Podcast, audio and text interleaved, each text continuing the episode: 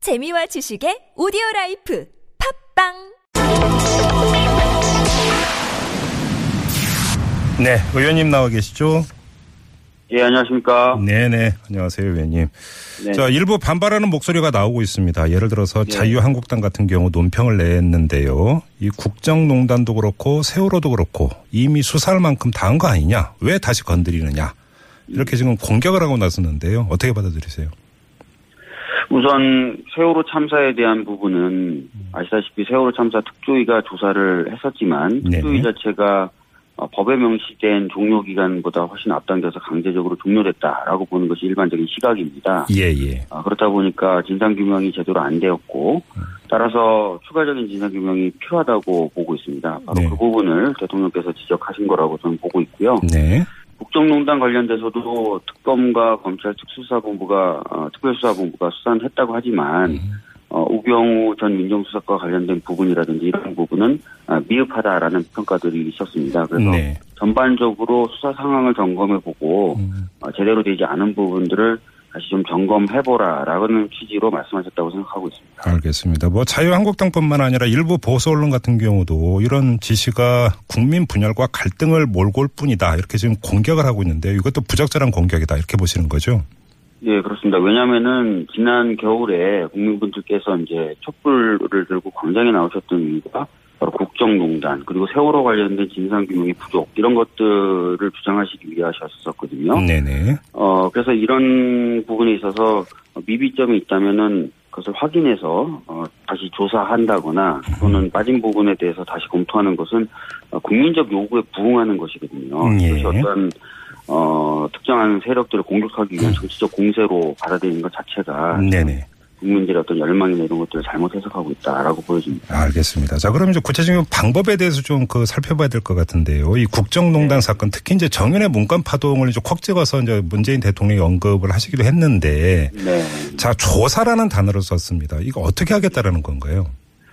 어, 일단은 그 워딩 자체만을 본다면은 이제 조사라는 표현을 쓰셨기 때문에 네. 어, 조사와 수사는 구별이 되는 것이거든요. 그렇죠. 저는 아시다시피 예, 예. 범죄 혐의를 전제로 해서 음흠. 어, 수사기관들이 하는 것이고 조사는 아, 특정 범죄 혐의가 전제되어 있지 않더라도 그 사실관계라든지 또 원인, 네. 결과 이런 것들을 점검해 보는 것을 의미하는 거고 예. 행정기관들도 할 수 있는 것입니다. 그래서 네.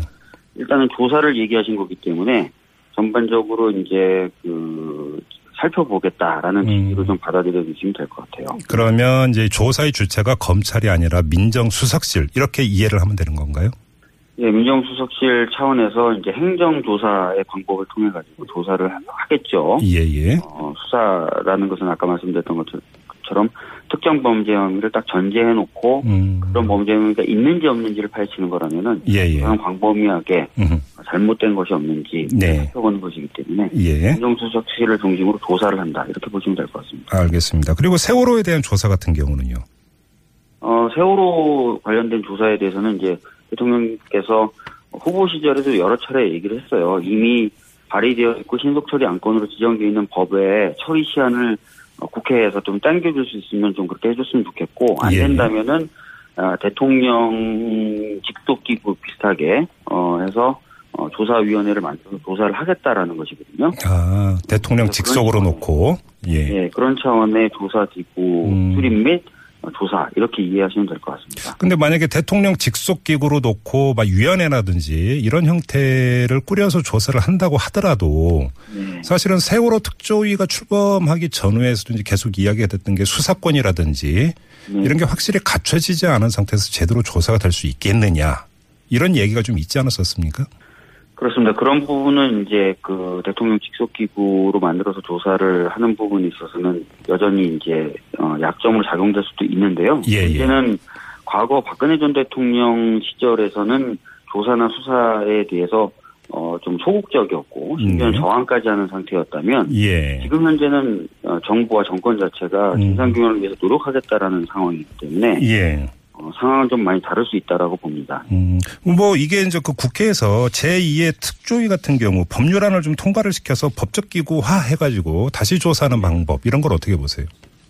어, 그건 아까 말씀드렸듯이 작년 말에 법안을 발의해서 신속 처리안건으로 지정을 해놨습니다. 그랬었죠. 그래서 네. 예, 올해 11월에 이제 통과 예정인데 네. 그래서 어, 대통령님도 이 11월에 통과 예정인 것을 좀 당길 수 있으면 좀 당겨 봐달라라는 얘기를 여러 차례 했던 거예요. 예, 예.